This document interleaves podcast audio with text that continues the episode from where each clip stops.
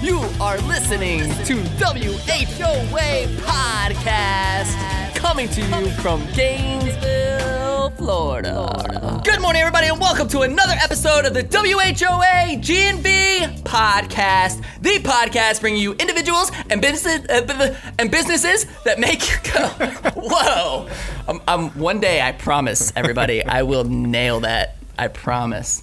Um, today we have the incredible, the amazing, the super talented Brandon West. He told me to say this, by the way. Brandon West, CEO and founder of Phos Creative, a strategic digital marketing agency based right here in our hometown of GNV, baby. Woo! And then we have Jason Hurst, who is the local franchisee. They really don't like you to say franchisee. I Yeah, they hate that. Yeah, it's more charter store owner. Charter store. Yeah. The local charter store owner for Maple Street Biscuit Company with a store in Butler Plaza and another one opening soon in the Tioga Town Center. Gentlemen, welcome to the podcast. Good morning. Pleasure to be here.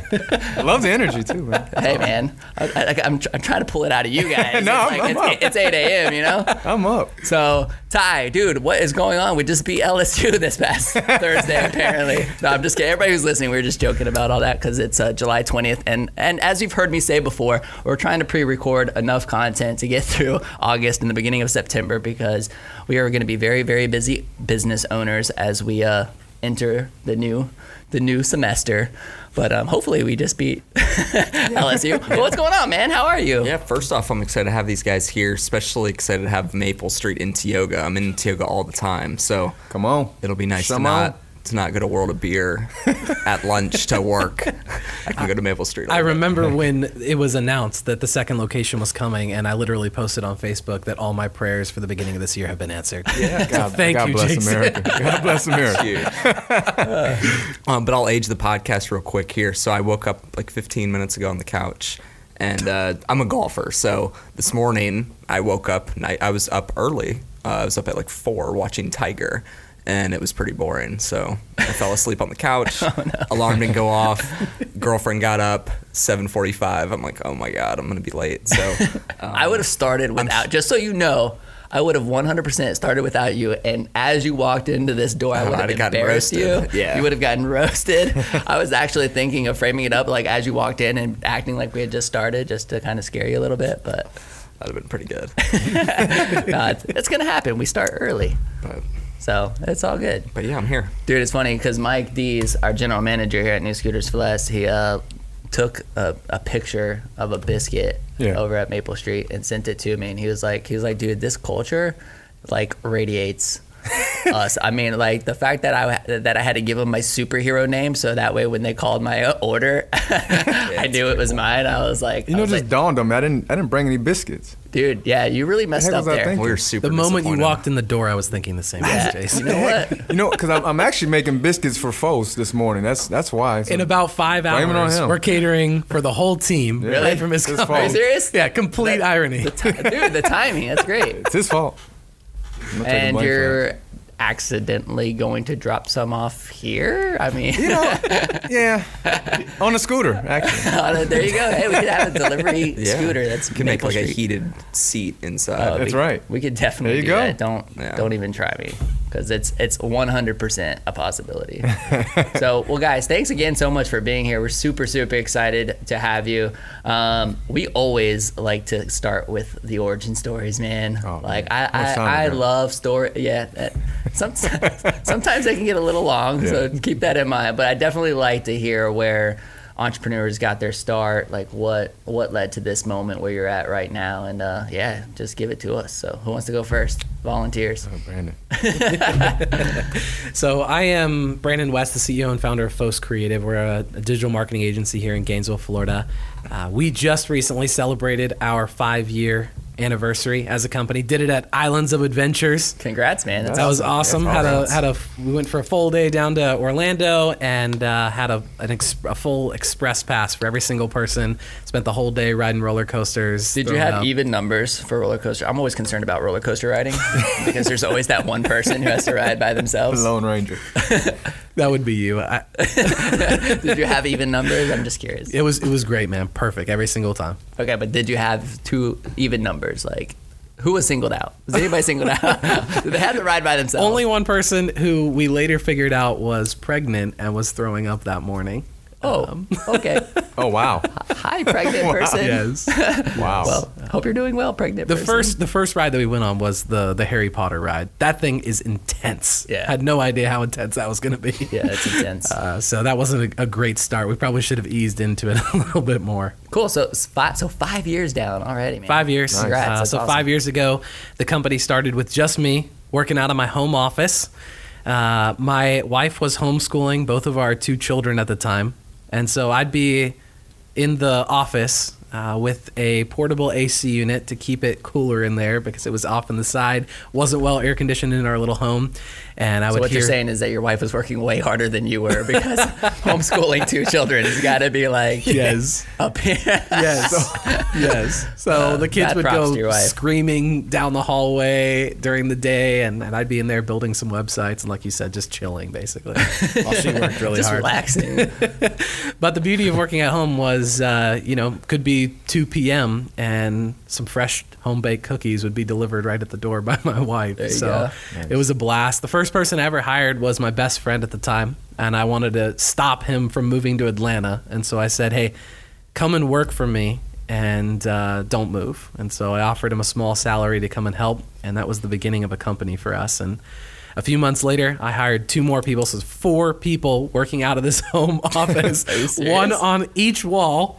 We practiced great safety procedures by taping down cords that would be throughout the room. Again, we had the AC unit to help keep us all cool, but we didn't have the little window attachment thing where you put the vent for out the window. So we would stick the vent in the window, crash down the window to hold it in, and then close the blinds so that the, the hot air wouldn't bleed in. Wow. How long were you in your house Serious for? engineering. So four people in my house for one week, while Dave Farrow, a great realtor here in town, uh, helped me uh, his find space. find a spot. He, he let us come in and use his spot while we built out a uh, whole studio next door, and uh, we've scaled kind of year over year, doubling or tripling what we've done. And But uh, out of the five years, was like one of them spit in the house? About half of one with one one? week Okay. spent with four people in Okay, that one okay, home studio. Gotcha. So, um, but over those five years, we've had a lot of success. We've grown to become the number one highest rated agency in North Central Florida. We've won uh, four Addies this past year, two Gold Angel Awards, one of which beat out Publix for a, a nonprofit category. Oh, dang. Uh, we've got 12 people here on the team. One of them works remotely, so we've we've ventured into the remote work program and how that works. Hmm. Um, but it's been a blast. I've got a great team and uh, a great family that stands behind me as well. I'm kind of interested on the remote stuff, Yeah. so we might circle back on that. Yeah, I'm interested in that. Yeah, I like. How do you get remote biscuit- people working? Yeah. Remote biscuit baking. Hey, everybody make the biscuits at home. You bring them here, you drop them right. off, That's right. bootstrap it a little bit. so, Jason, man, you got you got to tell me this story, dude. Because I mean, Uh, I know you at Front, Front Street. Street, yeah. So I mean, Still there. Still there. Yeah, still there. Still there. You're just like more work, more Yeah, work, more. Sleep is optional.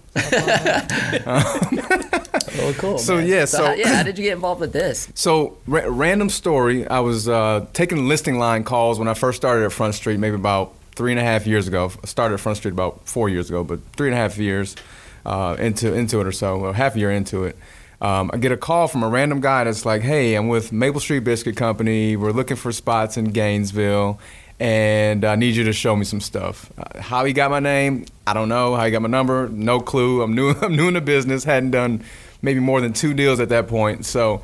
Um, I take these guys out. I get to meet um, Scott Moore, um, Gus Evans, who were the founders of the company at the time. I, I didn't know who they were. Um, but we, we looked at the old Rose Bowl space on 34th. Um, thought we had, iced it down and we were going to uh, open up a Maple Street there, but they ended up going cold on me. So I didn't know, I don't know what happened. Um, but I was like, well, maybe we didn't find the right spot in Gainesville. Are you looking at Tallahassee? Because I managed the market for Tallahassee for Front Street as well. And uh, they were like, yeah, actually, we're on our way up there now. So I was like, okay, well, I've got this spot here that's that's closing up, and uh, I want you to take a look at it. And they go up there and they're like, well, I love it. How do I get into it? And I say, uh, that's actually my first restaurant deal. Uh, but we ended up going back and forth. Uh, to make a long story short, that ended up being their first location in Tallahassee um, at FSU at the at the Lux. Um, so we ended up keeping keeping in touch. Uh, ended up going to actually try the food I was in Jacksonville on a random vacation. And I don't know how you don't fall in love with Maple Street when you taste the food. I mean, it's it's phenomenal. But above that, it was a very interesting feeling that I got when I go in there. Um, it was it was they had this thing called gracious service, uh, which is my first my first uh, my first inroad into what they what how they conduct their business. And gracious service is one of their four four pillars. And uh, I'll tell you a story. One, one time, uh, and this was further, a little bit further down the road, we were going into the restaurant. Nobody knew who we were. We were in the process of uh, becoming Maple Street owners at that time. And one of the girls that came out that brought our food, she accidentally stepped on my wife's foot. And my wife was pregnant at the time. And uh, we didn't think anything of it. It was an accident. She was like, "Oh, I'm so sorry." Blah blah blah blah. And we were like, "Oh, don't worry about it." We weren't even thinking about it. We had our focus on the biscuits, so we were all good. Um, but they were. She came back and she brought us like a cash refund. She was like, "We don't want your experience to be bad at all." And we were like, "Well, we'll take that free biscuit." And you stepped on my foot. Uh, so she, uh, so that's just an example of uh, the stuff they do on a daily basis. Um, but anyway, so rewind back to back to um, when we were getting into the process. So I was I was just curious what I needed to do to become an owner. I wanted to go from customer to owner of Maple Street, um, and I, I didn't have the money at the time. I, I didn't have the experience at the time. Now I've I've got entrepreneurial experience up to wazoo. I've done anything from owning a buy, sell, trade, and repair uh, mobile mobile device business. Um, I've been in the uh, maintenance business. I've owned maintenance businesses before, where we clean up parking lots. I had a big parking lot sweeper. Um, so I, I'm not I'm not a stranger to entrepreneurship, but I've never been in a restaurant game. But I um, I'm, I'm big on following out your dreams, and I, I felt like I was getting into a place in my life where, um, you know, Front Street became automatic. It was stuff that I can do within my own means, but what could I do to explore something that was beyond me, uh, that would not just be an effect on, you know, just me and my family, but an effect on an entire community. And um, I asked, I had a conversation with the owners of Maple Street, and their their mission. I found out that their mission was to help people, serve others, and be a part of the community. And if I had a tagline under my name, I was like, "Dang, that's that's what the heck I would do." Uh, so so I ended up starting to talk to a whole bunch of different people, uh, attracted some investors, um, found out that Maple Street is number 27 on the Yelp list for best places to eat in the entire country, and number 15 on the fastest growing uh, franchises. So all this stuff unfolded. I was like, dude, I got to jump on this because back in high school, I wanted to be a franchisee, and all throughout college, I, started ordering packets for Tropical Smoothie and Subway and all these different concepts that I wanted to. Uh, to franchise, but I kind of let that dream go dormant and got complacent with the, the cares of life. Um, but I said, you know, I'm going to step out on this thing. And as soon as I stepped out, I'm a firm believer in the corridor principle, where when you step out into something, you stepped out down to the hallway of your dreams, doors start opening up that you couldn't open up otherwise. Um, so I started, I started going down that corridor, and doors started opening up left and right. Uh, so one, one thing led to another.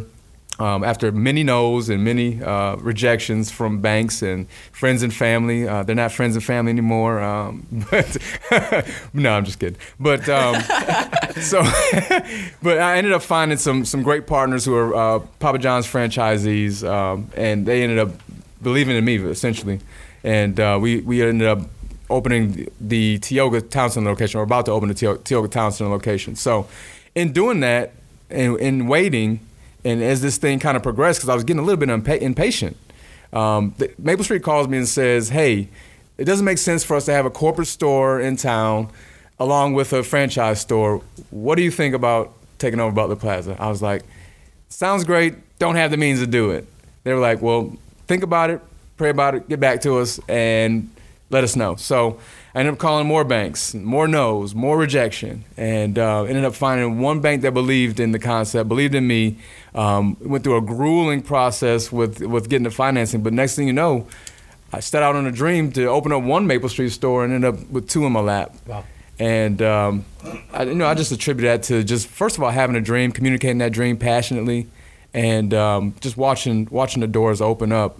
Um, Did the same bank that. help you with both? Uh, no, two two different banks. Okay. Yeah, two different banks in town, uh, and I, I- that was probably two out of twenty that I talked to. Yeah. Uh, so two, two out of twenty options. Uh, so the, the the numbers and percentage isn't great, but all you need is two people to say yes, and um, they they said yes, and we're off and moving. Do you mind if I ask if they were more like local banks? You don't Local have to say banks. they were. Yep. Yep. Local banks. You know, like I've heard that over and over and over. Yeah. You know, with the bigger, with the big, big guys, like you're you get hit in the face with no after no after no. You really have to go after those local banks that really kind of ha- are also very invested into the community. So Yeah. good for you, man. Absolutely. Um, That's awesome. Can I? Was this the first like franchise? Like, how many stores did they have before these two? So yeah, so before we opened up Tioga, before we signed a lease in Tioga, they had ten stores. Okay, and what, Now they primarily where? Oh, so they're in Florida, uh, South Carolina, North Carolina. Uh, just announced Texas is going to be opening in a few weeks here. Um, Georgia and Tennessee. Yeah. So at the time when I signed on as a franchisee, we were the first. I hate to use the term franchisees, so if they hear this, just don't don't don't kill the message. Community partner, bro. don't, don't kill us. But for the all intents and purposes, we were the first franchisees to sign on with Maple Street. Traditionally, they had wanted to be just community stores led by the Jacksonville corporate office, and they don't like the word corporate either. So please forgive me. The family office. um, so uh, we were the first franchisees to sign. Not the first franchisees to open, but the first franchisees to sign. Um, so we, we were very proud of that. And at the time when we opened Tioga, there was about eight stores. They're now up to 28. And this was just a year and a half ago. Dang. So they're growing like Walmarts, man. It's all over the place. over. yeah. Ty, I thought you were about to ask something. Yeah, I was gonna say I think the first location was in Riverside in Jacksonville. Yeah, yeah, yeah. there in Uh, Uh, downtown. it's the original. yeah, yeah. It's, uh, it's a good spot to go to on your way to Florida, Georgia, for yeah, sure. San, San Marco area, Jax Beach. Um, they're all over Jacksonville. Yeah, Yeah. they're very well regarded in Jacksonville. Have those guys like been any? You know, s- I'm just curious from the. I don't want to use the word franchise either. I'm scared. Sorry, sorry, sorry, Maple Street. Um, he said it, not me, guys. Hey, uh, you know, do those guys serve really as kind of like mentors, like in this? I mean, oh God, yeah. Um, how is that relationship? Yeah, been? I mean, you've known them for how long now? three and a half years. Yeah, three and a half years. Um, they have been very much so uh, mentors. Just not even just from a business standpoint, just from a f- personal standpoint. Their their ethics and their um, personal convictions really come through in their business model, and you can tell. And there's a certain type of people that they hire as well. Um, it really resounds in their culture, um, and, and uh, they only. And it's, it's so interesting. So the process for going through the quote unquote franchisee uh, model was completely grueling. Like they gave us like this 19 question questionnaire that like got into my soul. Like I felt felt naked and, unf- and afraid. Um, but uh, it was it was good because it really it really dives into who you are as a person. Because there's only a certain people certain people that they have as part of their model. And they also had us read Good to Great. Um, we read this book called Raving Fans. Um, crucial conversations, how to communicate in, uh, when the, the stakes are high. Um, so like I had to go through all this, and then they had this thing called confronting reality, which tries to scare the bejesus out of you and getting into the restaurant business. But I, I actually loved it more after the confronting the reality process. Uh, so you basically spend three days in a restaurant, and uh, you work in, in the, on the dishes, you work on the line, creating the biscuits, you work as an ambassador or, or their their uh, term for cashier. Um, and it basically tries to scare the mess out of you. Um, you, you got and that was in Jacksonville, so I had to leave the house at like 4 a.m. just to get there. I was in Jax Beach, and then I was in their new Fleming Island location. So uh, yeah, no, it was. It actually made me love and appreciate them more um, because of going through that. Because it's it's a very unique culture, and I appreciate it. The Butler Plaza location, that, Yeah. that one's running. That's Yeah. up and going. And Yeah. how far is Tioga from being complete? Uh, next week. We'll open next week. By the time this podcast will be on, uh, we'll, we'll be open. Ho- Okay. hopefully. no, no, we'll be. Two, open. two months in. so, No, we'll so I heard like this morning I walked in and you were talking to Brandon a little bit about like Yeah. the fact that you guys were hiring quickly. Um. I mean, how do you ensure when you when when you got to go from zero to? I mean, how many team members are in in a restaurant at a Uh, time? Ideally, we have 20 on staff. Uh, Like about working? ha- half half full time, half part time. Well, now on Saturday, Oh. everybody's working. 20 Okay. people. Yeah, we Okay, need so- a minimum. I mean, going people. from going from zero to, to twenty. yeah. like quickly Yeah. can very well, you know, shake up culture. I Yeah. mean, how, what things do you guys do to make sure that you're hiring correctly Yeah. So for, and that you're getting people that whose values align with y'all's? Yeah. So f- for us, we, we define first we define what the heck we want. Because for me, a culture is uh, a shared set of values and a community of beliefs that uh, everyone holds dearly to them. So um, for us, it was more so finding the people who we admire, the other businesses that we admire, like a Chick Fil A. And uh, not not that we're going where we went to steal them, but uh, we encourage them to come over. Um, so we go to businesses that we champion, like Starbucks, and uh, again, encourage them to come over. Let's let's just say that. Um, and then we went to we inbox churches. Um, we we saw people that we liked initially, that our initial hires, and we asked them to go bring their friends because usually birds of a feather flock together. So uh, it's been usually it'd be a, a little bit of a challenge. I mean, we haven't taken everybody, but we I'd say 80% of people that we've interviewed, we've hired because of the places that we fished. We knew what we wanted out of a per, out of people, so we went to people that we admired um, and businesses that we admired and attracted those people. Now, Brandon, I know you have kind of a solid. I'm trying to look for the right word. Solid hiring process. Um, it's not. It's not like, oh, hey, welcome, you know, and then right in the door. I mean, what things do because because you also have a fantastic culture at your at your place. I mean, what things do you do in order? I mean, same que- question basically to ensure that you're hiring the right kind of people. Yeah. Well, I, I love what Jason said that culture begins with with values. Um, I think that that really sums up every part of, of what those interactions will look like on a daily basis. Not not just on your team, but your team with your clients. And that's how you can judge success. Did we fulfill our values today? Um, that began for us about three and a half years ago. So I hired somebody who was great at strategic planning to come in and help somebody who was weak, me, in vision casting. You know, where do you want to be in three to five years? I don't know. But I know tomorrow I'm supposed to do it a, little bit better than I was doing today. And so I had, a, I had trouble with projecting out on the future. And so I had somebody come in, a business consultant. I hired Bill Dorman and Cross Linear Business Consulting here in Gainesville to come in and help me unpack that. What is our mission? What is our vision and what are our values? To this day, those values that we set three and a half years ago are the same exact values that we've had. And every single week, we take time to give shout outs on the team for people putting those into place, putting those in action. how, how have we sought to employ our, our values in the past week? Give me some examples. And people will say, hey, shout out to, to John for doing this. Hey, shout out to Alexis on the team for, for doing that. Such a great example of this value on our team. The things that you celebrate are the things that you'll see regularly at your company. I think that's where culture begins.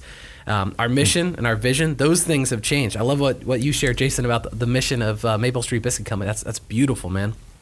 I remember the first time I wanted to change my mission statement, I freaked out. I'm thinking like people don't people don't change their mission. You can't ever change your mission. Like that's why you exist. If you change it, you're a different company. And I realized that and you know, to, to anybody who's thinking, I don't know if my mission accurately defines who we are anymore, that's okay.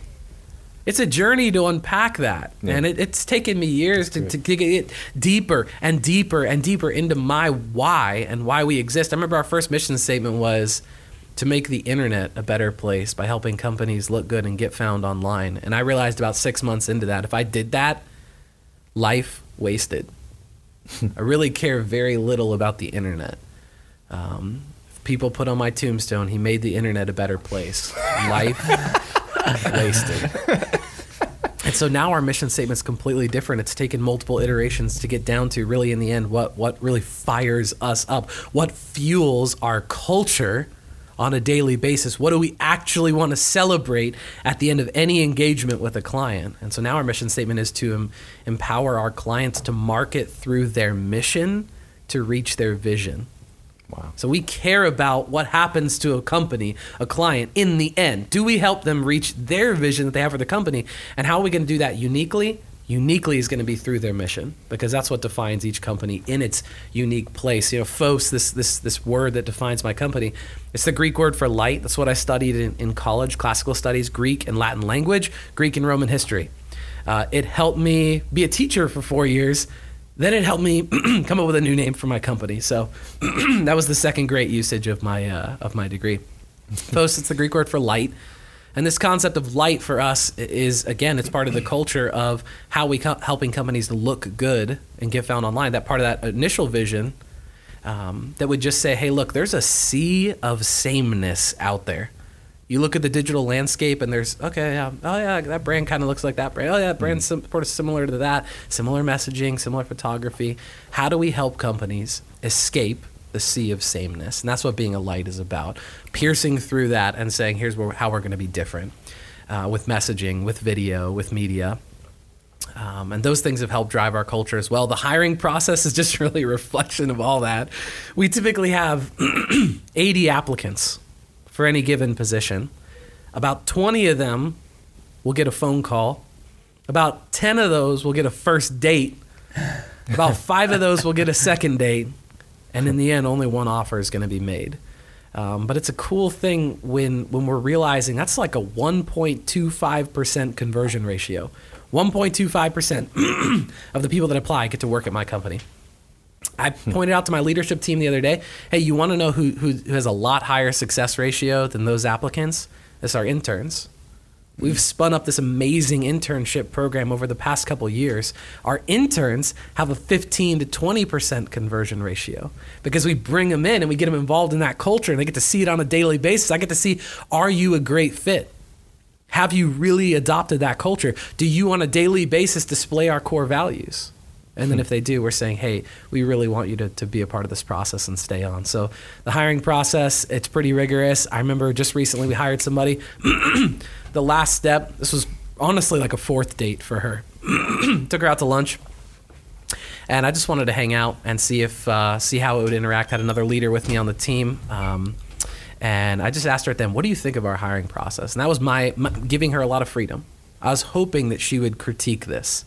If she wouldn't, I didn't sense enough transparency to hire her. So I said, "What do you think of our our hiring process?" She's like, "Well, you know, it's it's it's been good." I said, "Seems like you're, you're hesitating there. What's what's going on?" And she said, "Well, I'm not sure you know what you're looking for." And I said, "Boom, I'm going to hire this girl." and so then I turned around and I said, "Hey, I just want you to understand." Um, it's not that we don't know what we're looking for. It's that we're really, really set on what we're looking for. I'm just trying to make sure that's you. Um, expect an offer from us later this week. That's awesome. Cool. Really cool. I need some interns. I, I miss it. Well, what's the? I mean, as you look back to, you know, you said three and a half years ago is like when you really started zeroing in on that th- that mission, vision, and values. You know, before that, it's it's all organic. You just hope that your culture is something that just sort of happens, and it's this loose loose thing that uh, just kind of exists upon its own, but it has no measurement. You can't go back and say, "Did we do well at our culture?"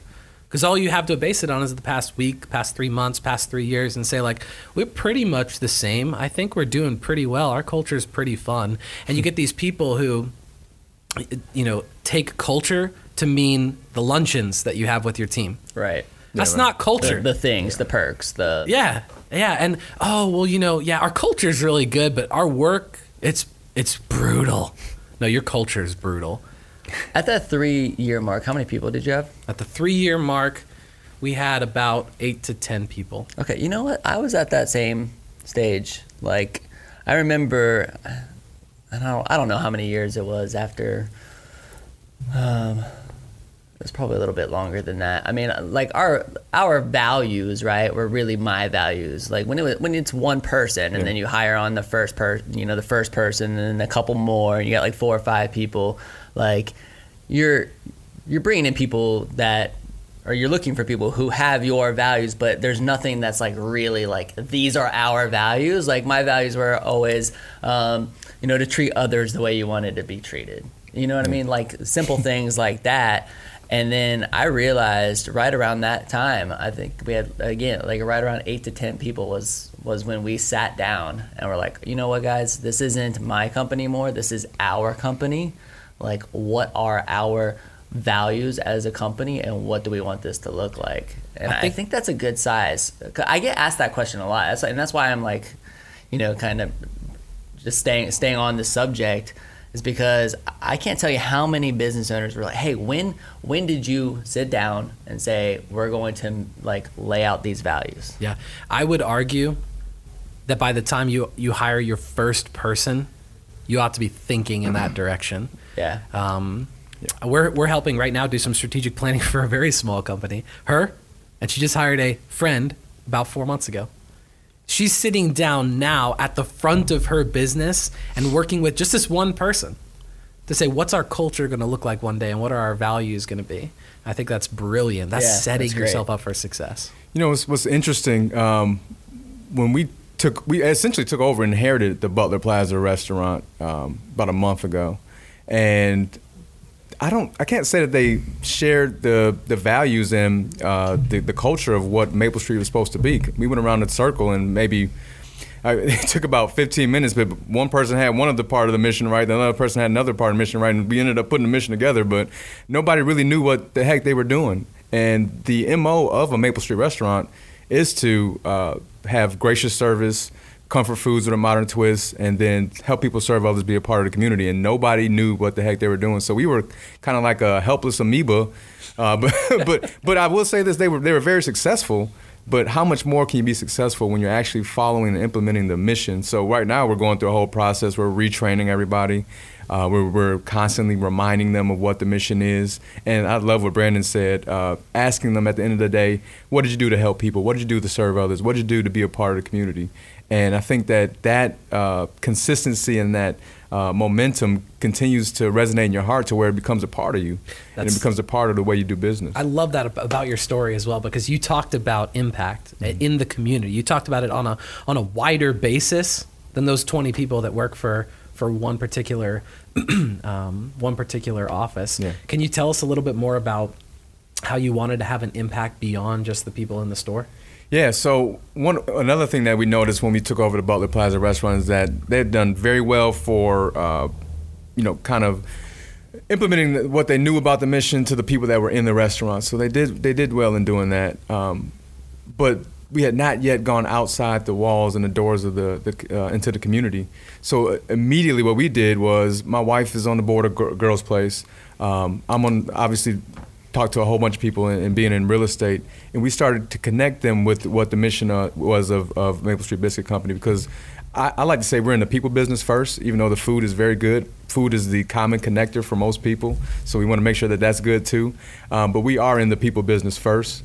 Um, so we just went out and started going out into the community uh, uh, at Girls Place, uh, did a catering order for them, uh, called you and, and let you know that I was in the business. We just let people know that we were there and why we existed.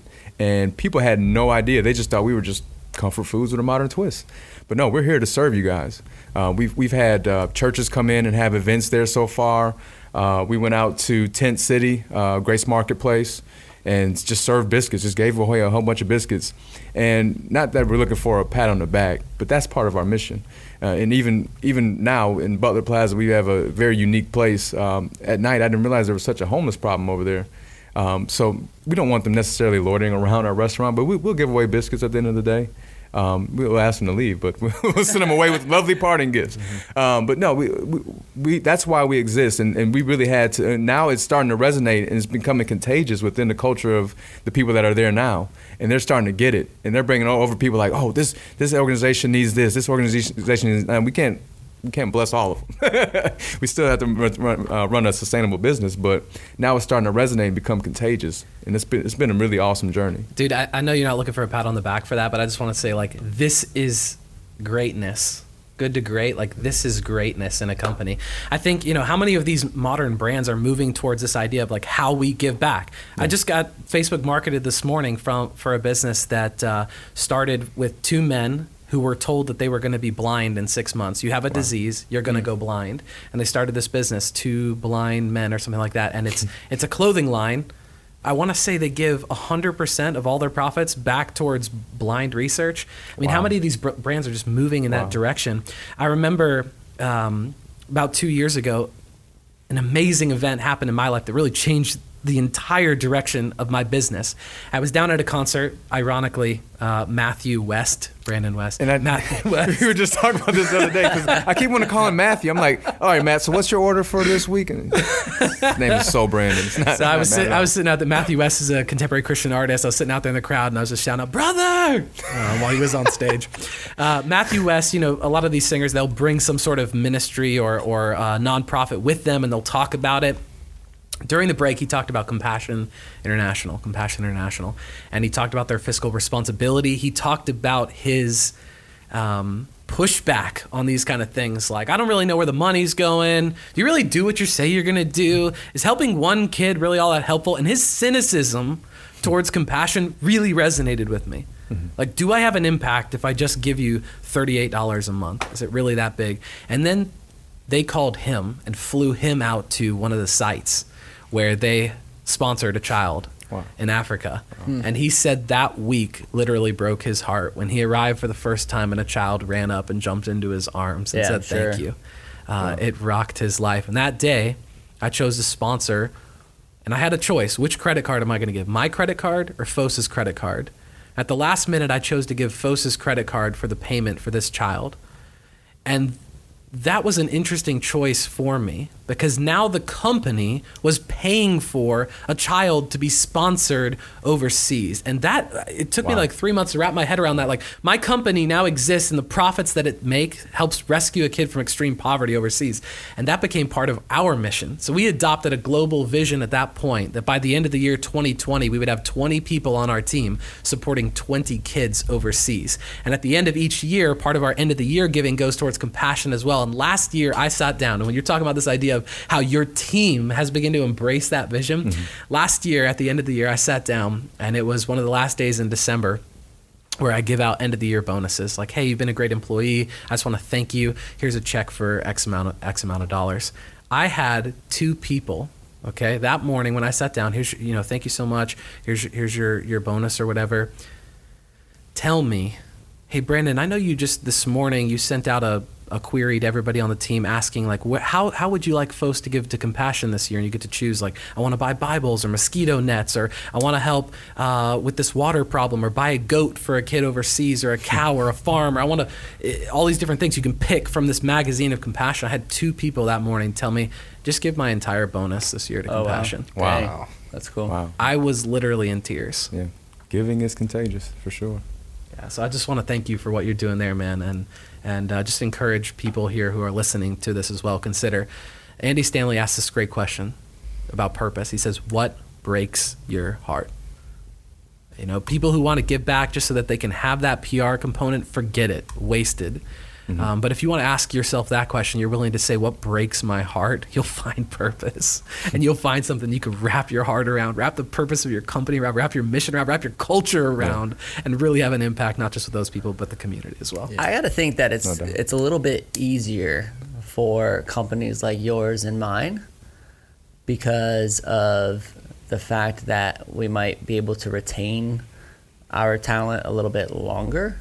And, and maybe I'm completely wrong. Like I know you haven't been at Maple Street too long, but when you look at places where I would think turnover of team members is a little bit higher, Yeah. a little bit quicker. Maybe maybe they're in for school, and then when they're done with school, you know, or in and out. Like how, how long is the typical team member over at Maple Street? You know, it's it's Maybe that- interesting. Maybe, I should start that's a, there. That's a very no. It's a, it's a fair statement because in the, in the food business, typically turnover is very very high.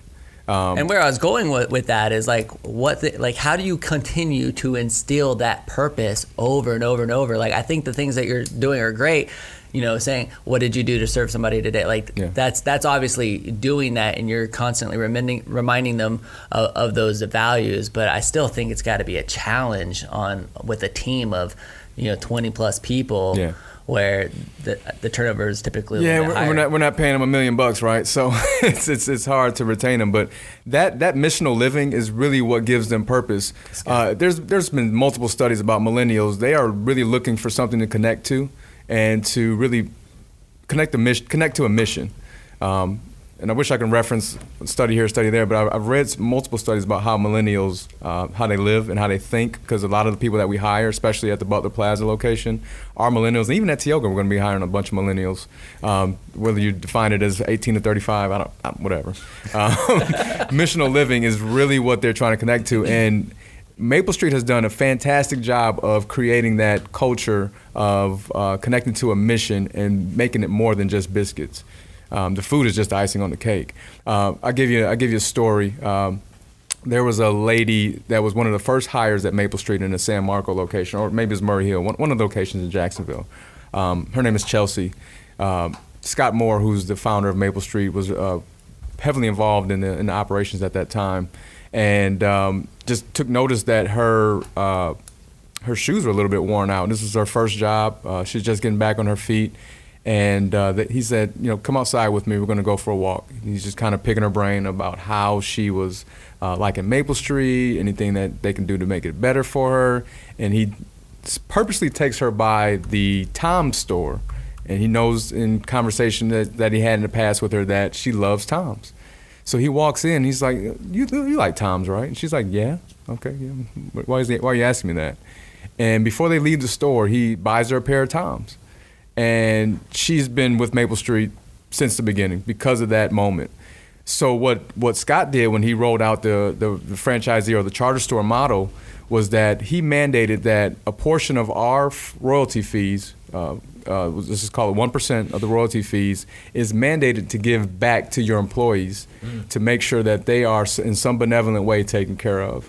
And we we ingrained that into our, our employees that you know this is not just a, a place to work. This is not a job. If we if we use the term job, we're just you get you get you get in trouble um, because we are part of a mission. And if you are coming to work here, you need to have some kind of understanding of that mission. And that's that's the way we hire. And uh, that our turnover is very low at Maple Street. I mean, obviously there's there's kids that are graduating and moving on and want to go back home, but um, by design. Uh, we retain a lot of employees a, a lot, and it's uh, it's it's very unique for the industry. Because I, I can tell you right now, I can go into a restaurant any given time and probably see new faces every single time I go. Um, but, but but we try not to make that at Maple Street Way. I gotta say, dude, every single time you use the phrase "icing on the cake," I'm thinking icing on the, on the ice cinnamon pecan. You got some of those coming your way, biscuits. sure. Okay, I'm just saying, if you've not been to Maple Street Yeah. yet, or you've not had their ice cinnamon pecans, you need to hook it up. I, I think Now I got to bring you some back. Sorry, I- that's the I'll, I'll be back. bring I'll be back right right back. now, okay. eating it right now. Yeah, I'll, I'll be show. right back. You know, Colin, I think that question is such a beautiful question about about retention. I think the phrase you used was missional living. Yeah. And the fact that you're not this isn't a job this is you're you're committing to a mission that's just beautiful man. Absolutely beautiful. I remember a few years ago when i worked at a school here in town i was making zero money zero. And i remember my pastor at the time i would talk to him and he would say yeah i used to work at a school as well. And he would tell me about his principal his headmaster at his school. And he would tell me this one phrase that his headmaster would use and he, his headmaster would say publicly in front of his whole team, he would say, My job is to make sure you guys are compensated at the highest level possible.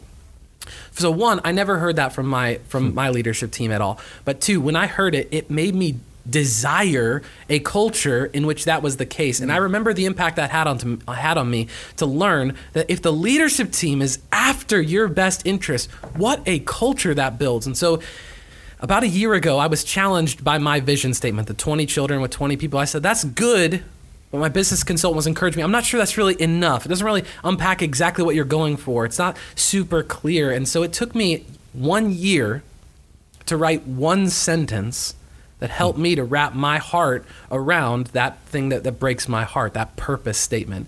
And so about three months ago, I rolled out to the team what I called our expanded vision statement. So our vision as a company, our expanded internal vision statement, is to be a company that team members never want to leave, clients can't do without, and that the world is better for. So publicly now, I just communicated to my team, I believe that I exist, and my vision to build this company is to build a company that team members never want to leave. That changes the landscape. Yeah. To say the leadership team is now about building a culture here and building a team that you never want to leave. What can I do to make that happen? How do we work together to, to, to produce retention together? Because if you believe in this mission, and I never want you to stop being a part of it. All right, so I got a question Wow. for you. Now you have your first remote employee, right? Remote team member. Better word for it. Um, how do you get that buy-in from somebody who works remote? I think there's, you know, there's some there's something about being in the environment, right? Yeah. Like like I get it. Like the culture isn't necessary like isn't necessarily the things around you, right? It's Right. it's the people, it's those values, it's that mission and vision and vision. But when there's something about being engulfed in it all the time, being being there, being surrounded by the other people, right? Now you have a team member who is you know remote like how do you like what things are you going to do to to ensure that that culture bleeds into that individual or those individuals as you continue to grow Yeah. I can't speak too well about that yet because it's it's very new. new. It, it, it's Yeah. very new, but at the same time, I also feel in somewhat incapable of speaking to this because the team member who is doing this has been the one to construct the vision for it around the mission of this company. And while I while I'm new to this, I would say this: hiring team members who work here in the office that's extremely difficult.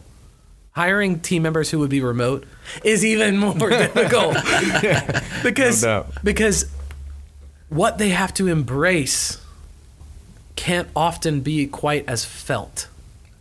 And so much of culture and customer service experience is about what is felt or perceived.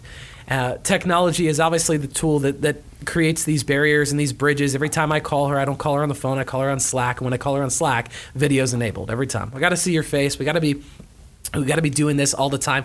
But she's an incredible asset to our team. She's a person who, at an exemplary level, believes in our mission and our values and wants to see that implemented in a remote work program. So she came to me and said, Here's what I will do, and here's what I will commit to to make our vision and our mission and our core values happen on a daily basis if you allow me to work from, from a remote work team. She laid out a plan. She used to work at Dell. Um, she had remote, I want to say her, her her boss was in a remote position when she worked there. That's a pretty difficult thing to do. Right. Uh, and so she knows that culture, and she's saying, "I want to bring that to Phos. I want to. I want to forward our company through that." okay so with everything said so far in this conversation what would you guys say is the biggest threat to your company cultures Yeah, you, bad, bad hires. um, yeah, if they don't, I heard I heard it said somewhere. I can't remember where, but culture eats vision for lunch every single day of the week. and if you hire wrong and don't have that culture, you, you're not going to go very far. Um, so I think that hiring is very, very, very important. Uh, a bad hire will set you back not only financially, but it can set you back culturally. Um, so I would definitely say uh, bad hire, um, not giving getting that level of consistency. Um, one thing that uh, keeps me up at night is how are we going to recreate the Maple Street way, not only in having taken over the Butler Plaza restaurant, but also in opening the Tioga restaurant. Uh, being able to have that consistency to where you, you go you go to one Maple Street in Jacksonville or say Chattanooga or say Frisco, Texas, and then you come to Gainesville. Are we replicating that Maple Street way? Uh, and I think that a big part of that is because the two biggest costs for a restaurant are labor and food. Uh, so food, let's just set that to the side because that that'll kill your business too, uh, kill your stomach as well and, and your toilets. Um, but definitely, the, the the things that we can control are the food and the labor. And if the labor is not right, I think that uh, that's a could be a death sentence. I learned that lesson the hard way. I, I don't know if I've ever told you this story, but like we uh one year I had hired a tech and this was a long time ago. And brought this brought this person in and I uh I knew in my gut that it was wrong. You know, I knew it was wrong and I needed. I was like, I need to like, I need to let this person go. He's not not a right fit. Not a right fit. And my team, my team was so desperate for help that they were like, oh, but I like Colin. I get it. I get it. But we need like just keep just keep them on. Just keep them on. Like look for somebody else, but like keep them on until we find more help. And and, and you know we, we just need more help. We're like we're, we're drowning. We're drowning. And, and I felt bad. So what did I do? I kept him on. And a very short time later, he goes out for a drive, a test drive on a scooter. I think he was smoking a cigarette while driving it, hit a speed bump, like in some parking lot, North Gainesville, an area that he shouldn't have been in. Ends up wrecking, breaking his collarbone. Oh. Ends up like ends up you know having this workers comp claim that was like over a hundred thousand dollars. I mean, it was something ridiculous. Wasn't able to work for the time that we needed him for, right? So he wasn't able to work anyway. and then, and then, it, like, of course, in your mind as an employer, that standpoint, you're like, man, like I knew this guy was wrong from the beginning, and now he's gonna come back, and now I, now it's like. Like I can't fire him because now he's hurt. You know, like are you gonna fire him because he's hurt? you know what I mean? That doesn't look good. And when the truth is, like I wanted to fire him because he was just a terrible fit and a terrible team member, and I knew, you know, and oh my That's gosh, painful, it was man. it was Yeah. painful. Yeah. It was painful, and and then he goes on even further from there because then he comes back, and then I feel like obligated to keep him. He ends up dropping a customer scooter, mm-hmm. right, like on its side. Customer comes and comes to pick it up, and like and later get like picks it up, goes home, and then calls me and is like, "Hey, Colin, you know, like there's some damage on the side of my scooter that wasn't there before." Mm-hmm. I was like, "What are you talking about, man?" He's, I was like, "Well, you know, I'm sorry, like it didn't happen here," and he's like. He's like, no, I'm pretty sure it did. And I was like, look, man, like we have, we have very strict policies when it comes to this. My team knows that they can come to me. Like we're gonna take care of it. They're not gonna lose their job. I mean, accidents happen. Yeah. Like we've created this culture around that, and like, good. and, and, you know, and and sure enough, he did drop it. Another team member thought he had told me about it. And I had found out that he had dropped. I'm like, like this just got deeper and deeper and deeper. And I Good cannot night. tell you how bad it is to keep uh, the wrong person. When you know in your gut Yeah, that somebody is a good. wrong fit for your team, Yeah. get rid of them fast. Yeah. I mean, fast. I don't care how desperate your team is for help. Get rid of them fast because So that good. was the hardest lesson that I've had to to learn when it comes good. to hiring and firing and keep. I mean, man. and document it really good along the Oh way. yeah, that's right. No doubt about gosh. it. Well, I think just I a think you're, you know, Jason, Colin, you guys are dead on. I think the number one threat to culture is definitely um, the people we hire and consistency. But if I could maybe just offer an, another perspective, or maybe the third thing on that that numbered list right there, I would say at times the biggest threat to the culture of my company is myself Wow. um, that I don't realize that while culture is assessed at a at a at a big level, a macro level, right? You take in all interactions and you define we have a good culture. It is persuaded by micro interactions. Every word that I use, every imperative verb that I command, every every adjective that I use to describe somebody on my team just slightly changes the perspective just for a moment. It rows the boat in in a different direction for just a moment where Brandon they're going is, is Brandon really in on this? Does Brandon really believe in this? Does Brandon really uh, d- does he care about me on this team? Does he believe that I have an impact here in this company? And I think sometimes I just need to realize that I'm a ceiling, not just to our our executive level thinking and strategic planning. I'm I'm a ceiling to our culture.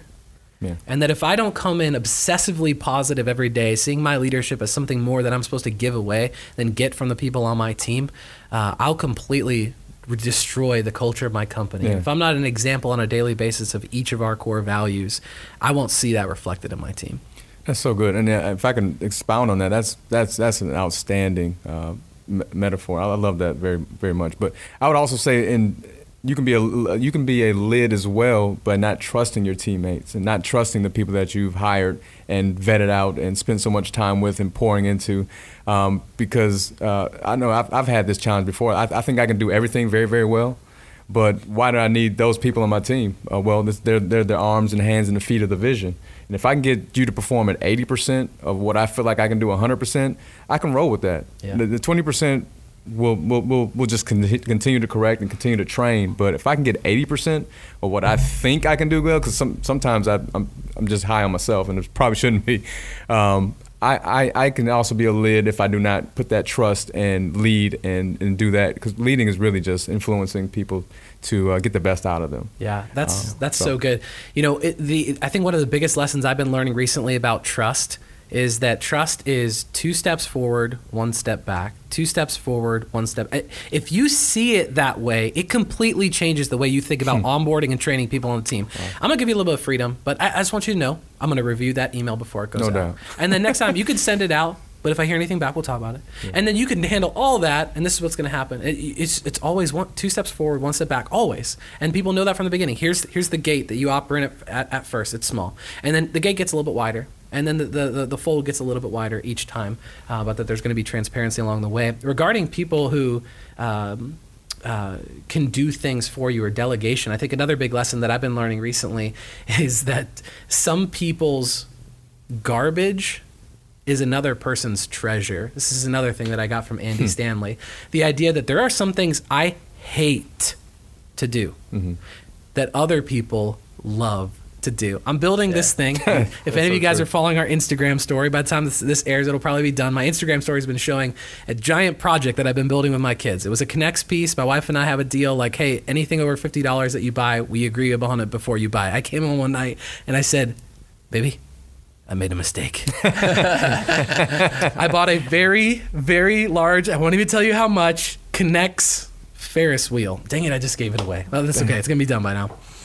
It's six foot tall, has 8,867 pieces. It's taken us seven weeks to do, and we're probably that. only 60% of the way through Nice. this project. Okay, It's, it's gigantic. It's amazing.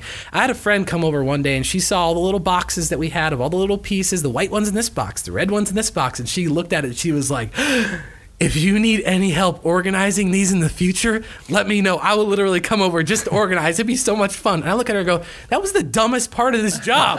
yeah, I hated getting those out of the bag and putting them in there. I'd just rather the build it, worst. man. That's the fun thing. One person's garbage is another person's treasure. So when you hang on to everything, Yeah. you kill your culture. No doubt about it. People want to do the things that you hate it sometimes. Uh, Give It's- it away, and you'll empower people on your team. Uh, well, Ty, I mean, you you're exposed to so many companies. Yeah. I mean, is there any company that you're just like, man, this this company's culture, like, that's it. Like, you know, that's just like a perfect model for somebody, whether it's in Gainesville or or somewhere else. Yeah, you know, I being a golfer and running a golf course in Vegas where we had 67 employees, it was we definitely did not have the culture that I wanted. But I was around a lot of people um, just because it was new and golf, like the restaurant business, we had a restaurant inside that was like the side business at the golf course, and it's a nightmare. Um, you know, trying to do everything at the same time Thanks same for the vote of confidence. And uh, no, but it's a lot of fun. I, lo- I loved it. It's just it's a struggle. That's cool. Um, but I got to be around a lot of amazing cultures while I was in Vegas at marquee nightclubs or at Aria in the casinos, and just seeing the level of customer service at a at like a Vegas. Um, you know, right when you come up to the hotel versus even when you're in Orlando or Miami or Jacksonville, just the difference. It's it's so much. It's just at a different level. Um, just how they, you know, serve you from the left or whatever. Even at the smallest, most insignificant restaurant on the strip, it's done The perfectly. things that you don't even think Because- about. Yeah, well, all of the chefs there, you know, they all see themselves as billboard chefs at some point, and they're giving you that experience from day one. So, you know, I mean, that's a huge part of a lot of company cultures. I mean, obviously with ours, it's Yeah. our number one core value is create and recreate the UCE, that ultimate customer experience. Yeah. So it's the forefront of our culture. Yeah, but, I wanted to kind of cycle on something where I think everyone's trying to improve their company culture or their, you know, whatever, um, how they look from the outside in. And something I think Brandon deals with a lot is you're working with people without maybe a correct mission statement, without the vision, without the branding, with all of these new social media platforms popping up all the time. And maybe they're reading blogs and reading books and they have no idea what they're doing. And they come to you and they're like, hey, I need all of this. How do you point them kind of in the right direction to start where it seems manageable um, and it's right for their business? Are you are you solving their business themselves? Because I do I deal with it a little bit where they're like, hey, what should I do? And I'm like, well, you need to do these three things first, and then we can look at everything else. That's that's beautiful. What a great question, man. How do we help them unpack that? We start with strategic planning.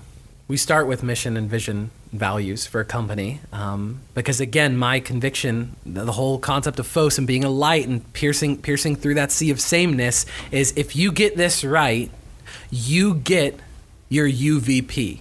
You get your unique value proposition. You get your unique messaging that's going to cut through that that noise uh, from your your mission, your vision, and your values. And I believe that that affects customer experience. It affects culture. Culture affects bottom line. That's the thing. I don't have time to invest in in uh, in, in strategic plan. I don't have time to sit down and try and figure out our values. That'd be so much work. What if you got more work done afterwards? because you did that.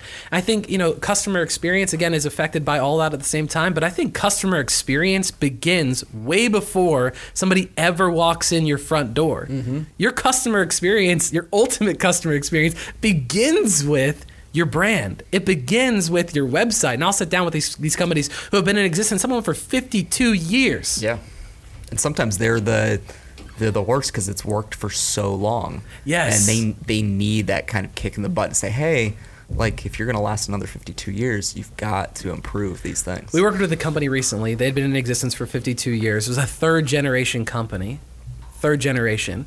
And he told me, somebody told me along the way, first generation is all the passion, second generation is keep, let me keep it going, and third generation it dies. And I remember sitting down with their leadership team meeting over at Napolitano's in a back room once to have a strategic planning session. And I tried to mine from them their mission. Like, tell me why you exist.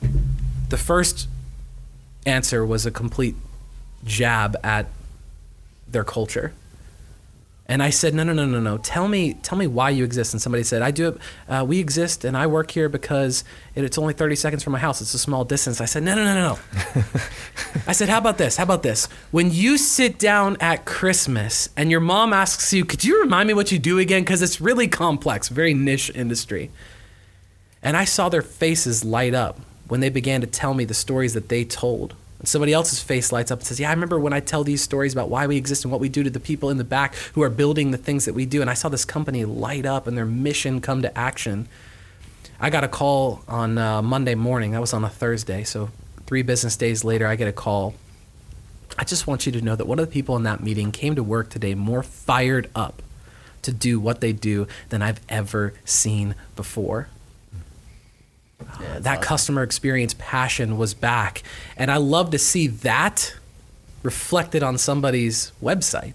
Oh, we have a great customer experience. You walk in the door, here's what's going to happen. People are going to greet you kindly. It's going to be so warm. We're going to hand you a cup of coffee. You're going to sit down on our comfy couch. It's going to be an amazing experience. I said, but your website's horrible. and it's slow, and I don't want to be there, and uh, the photography's unengaging. It doesn't feel anything like that. And I love to be able to change that experience and say what you do in store, you now do online. Okay. Yeah. That's great. We got to wrap up in a minute. One thing I want to ask Jason before before we wrap up. So the new Tioga location's opening within the month. It'll be open when you're listening to this podcast. Yeah. What are you guys doing getting ready for the opening as far as going to the other businesses in Tioga saying, "Hey, we're here. Uh, we love you. You know, come over." Um, and what are you guys doing for like a grand opening? Does Maple Street do anything special um, for that sort of thing? So that great question. So that that process had actually started about two or three months ago. We just started going out and, and with biscuits in hand, just saying, "Hey, we're here. We're here to serve you." We got to give them a nice box of iced cinnamon pecan biscuits. Yes. Once, once you taste those, your customers for life. We're never not to see you. So, uh, but yeah, we, we started doing that within the Tioga Town Center months ago, and then just engaging them and let them know, uh, being a part of the process of our construction. Uh, we, we did make some people upset with the construction process, but we brought them biscuits too. I mean, biscuits make everything better, man. It just, it just do. So, um, Oh, you're upset? Here's the biscuit.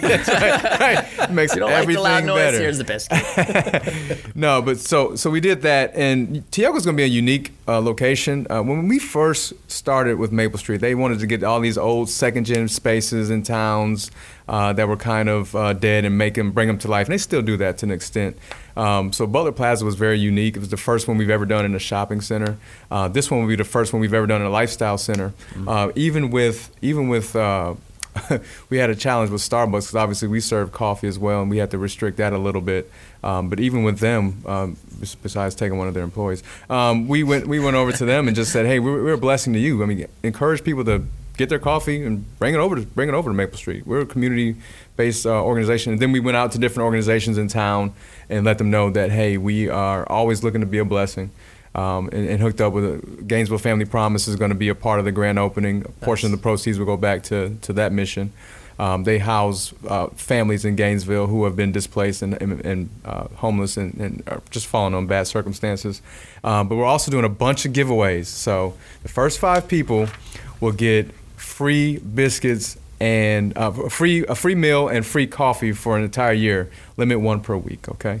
Um, uh, the next person will get the next five people will get uh, coffee, unlimited coffee for a month. Uh, our coffee is, is house roasted out of Jacksonville. I know because I've filled up my car going to the roaster and bringing it back to Gainesville. Saves on co- saves on shipping. So, um, the next uh, I think it's the next 15 people or so will get a free Maple Street T-shirt. I'll take the back. So the next couple of people, everybody after that will be getting uh, entered into a random drawing that will give away uh, Kong cups. Um, we'll give away mugs. Uh, we'll give away more cards uh, for free free coffee for a month, and then the last 15 people will get a free T-shirt and a mug. Uh, the last 15 people that show up at a Maple Street. Don't know how we're going to determine that, but um, just just hold your horses and come in maybe close to two o'clock. So, yeah, you'll be you'll be fine. Um, but yeah, we, we we're letting people know that we're here very organically. Uh, we're not doing a whole bunch of sponsored this and sponsored that on social media. Although social media is a big driver for our business, but we are uh, making that organic touch and organic relationships. Um, we participated in LeaderCast, which Brandon was a part of. Um, so yeah, we're letting people know we're here very organically because relationships is what what drives us. Yeah, it drives everything, man. Yeah. Relationships. Yeah, that's very everything. true. Yeah, we're So, not unique. Well, to that. guys, thank you so much for being here. Before we wrap up, just tell the world where we can find you. Yeah. You know, I mean, obviously we know your locations, Butler Plaza Yeah. and soon to be Tioga Town Center, but online, social media, that kind of thing. So we're we're on Instagram and Facebook at uh, Maple Street Tioga, Maple Street Butler Plaza. Very easy to find, and uh, we'd love to engage with you there. Cool. Yeah, Facebook, Instagram, both handles Phos Creative, P H O S, and then uh, you can reach out to us at hello at phoscreative.com. Awesome, dude, guys. Thank you so much for being here. This is awesome. It's a lot of fun. A My whole pleasure. a Thanks whole discussion on ca- company culture, something that I'm extremely passionate about and that I love. So that was excellent. And um, you know, so, Ty, any last words? No, I'm excited to have Maple Street. Um, I'm at West End all the time teaching. Nice. Uh, so I'll be Yes. over there all the time. Yeah, man, we deliver. Excellent. Everybody, thanks so much for watching. Thanks so much for listening. We appreciate you. Please go share this episode. Go tell somebody about our podcast. Let them know what we're doing. And we're going to continue to bring you individuals and businesses that make you go. I was waiting for everybody to Oh, go. whoa, whoa, whoa! I was like, wait, I was, I was hoping, I was like going for that moment. I'm like, this is going to be the time where I Do I it can again. just like, One, two, three. Do it again. the podcast bringing you individuals and businesses that make you go Whoa! See ya.